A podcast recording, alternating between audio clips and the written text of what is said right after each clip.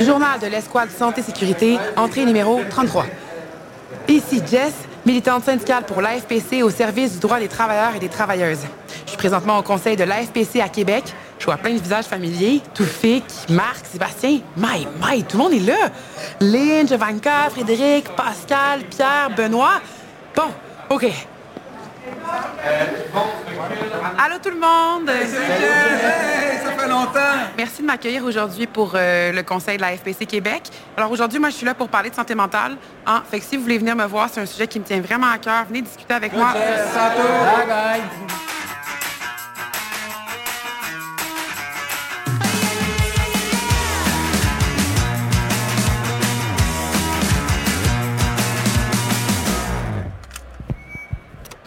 C'est quoi la santé mentale?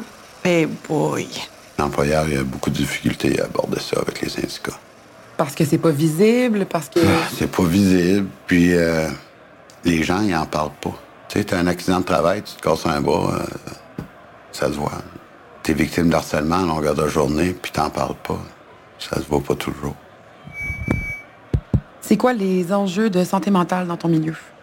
Ben, dans les milieux où, où moi, j'aide des gens, des travailleurs, travailleuses, on voit beaucoup la question de charge mentale de travail, de charge réelle de travail.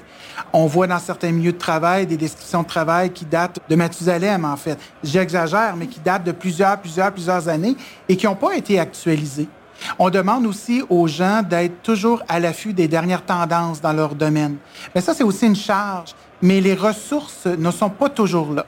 C'est vrai, ça, Pascal. De ton côté, Pierre, on va se le dire, le- l'employeur, dit très souvent que le problème vient de la maison. Oui, ben c'est sûr. C'est un argument souvent utilisé en santé psychologique pour pas agir. L'employeur va dire que s'il y a des problèmes euh, au travail, c'est parce qu'il y a des problèmes familiaux, des problèmes à la maison. C'est drôle, hein? Il n'entrevoit jamais le contraire, que c'est les problèmes au travail qui finissent par causer des problèmes à la maison. Bon point, Pierre. Hey, on se recroise pour la photo de groupe. Parfait, j'ai mis ma plus belle chemise. Hey, Benoît, dis donc, avec la COVID, est-ce que les enjeux de santé mentale sont plus difficiles à remarquer? Oui, le problème euh, qu'on a comme représentant syndical, c'est qu'on ne voit plus nos collègues de travail sur place. Euh, meilleur exemple que je disais, c'est qu'on se voit, puis il y a quelque chose qui fonctionne pas, euh, que ce soit au café, d'aller prendre une marche. Donc, euh, on est peut-être plus à même de voir, OK, il y a un problème, puis d'en parler, alors qu'aujourd'hui, tout se fait à distance.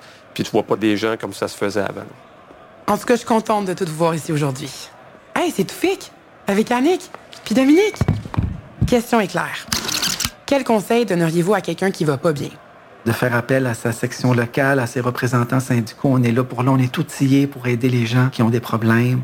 Puis euh, il y a certains milieux de travail également qui ont des réseaux de délégués sociaux qui sont formés par la FTQ.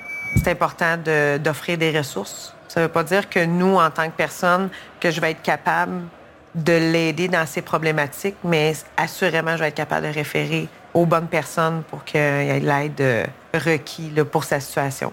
Ma porte est toujours ouverte, mon cellulaire est toujours ouvert pour toi. Presque tous les représentants syndicaux vont dire ça à un employé, à un membre. Quand tu seras prêt, euh, viens saisir ma main.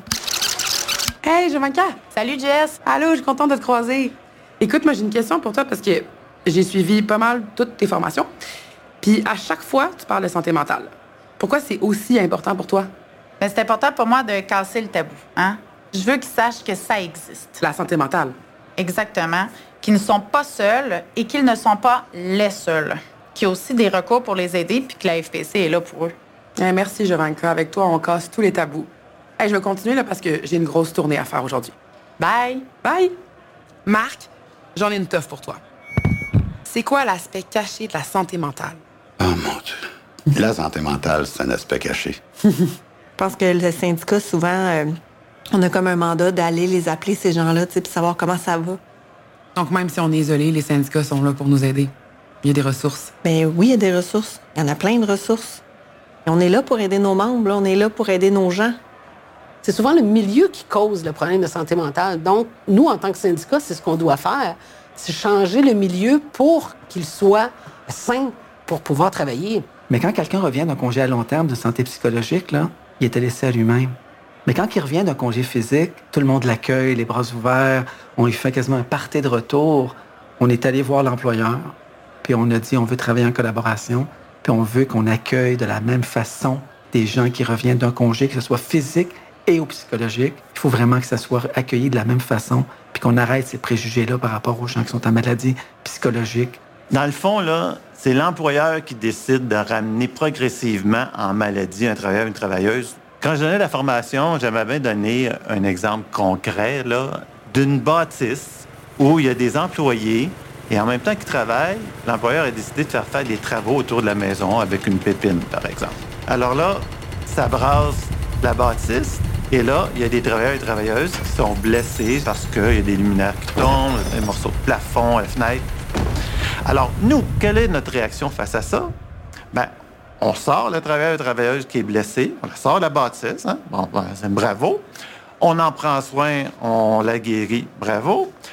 On la défend en allant en réclamation pour qu'elle soit indemnisée, bravo. Mais là, le problème, c'est que on va pas régler la cause et on retourne le travailleur et la travailleuse dans la bâtisse et on laisse la pépine continuer à brasser la maison. Ça veut dire que la personne va se refaire blesser à nouveau.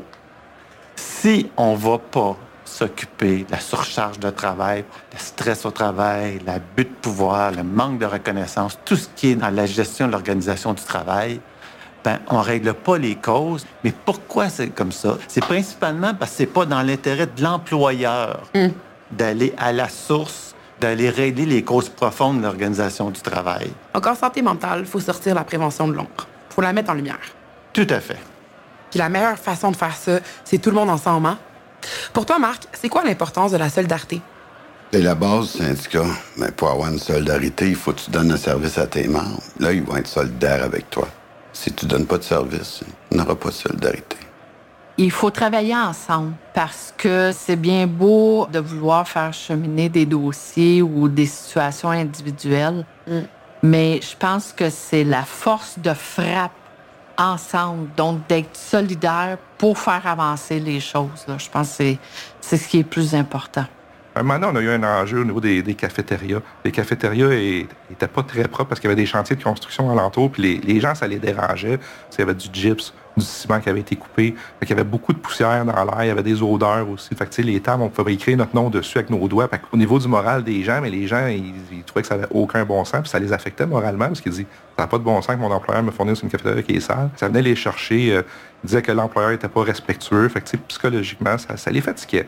Euh, Qu'est-ce qu'on avait fait comme exercice à ce moment-là? C'est que les gens étaient tellement mécontents, ils cherchaient une solution. Fait que euh, j'avais parlé avec des gars de manutention, puis j'ai fait rentrer toutes les tables à pique-nique qui étaient dehors dans la shop. Puis on a dîné sur le plancher de la shop au lieu d'être cafétéria parce qu'on considérait que le plancher était plus propre que la cafétéria. Ça n'a pas été très long, la cafétéria était nettoyée, fait que les gens étaient bien contents d'avoir gagné leur point. Fait que, les gens, souvent, sont découragés s'ils ne voient pas qu'il y a de solidarité, ils pensent qu'ils sont tout seuls au monde. Mais ça vient jouer dans, notre psychologique, veux, veux pas, quand tu n'as pas d'appui alentour de toi.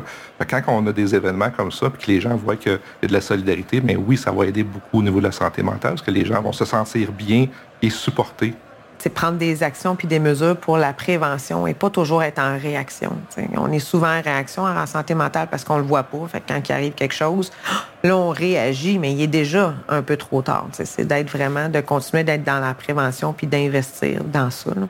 Justement, la santé mentale, c'est un investissement à long terme. Absolument. Moi, c'est ça que je dis à l'employeur tout le temps. C'est pas une dépense. C'est investir dans leurs employés. Eh bien, merci tout le monde pour vos réponses. C'est vraiment apprécié. Bye, Jessica. Ah, ben, en fait, Jessica, c'est pas mon nom. C'est un pseudonyme. J-E-S-S. C'est un acronyme de Journal de l'Escouade Santé Sécurité. Puis, ben, cette escouade-là, c'est toutes vous autres. Les membres, les militants, les militantes. Ah, Merci tout le monde d'avoir répondu à mes questions tout au long du balado. On la prend-tu, là, la petite photo de groupe? OK, souriez.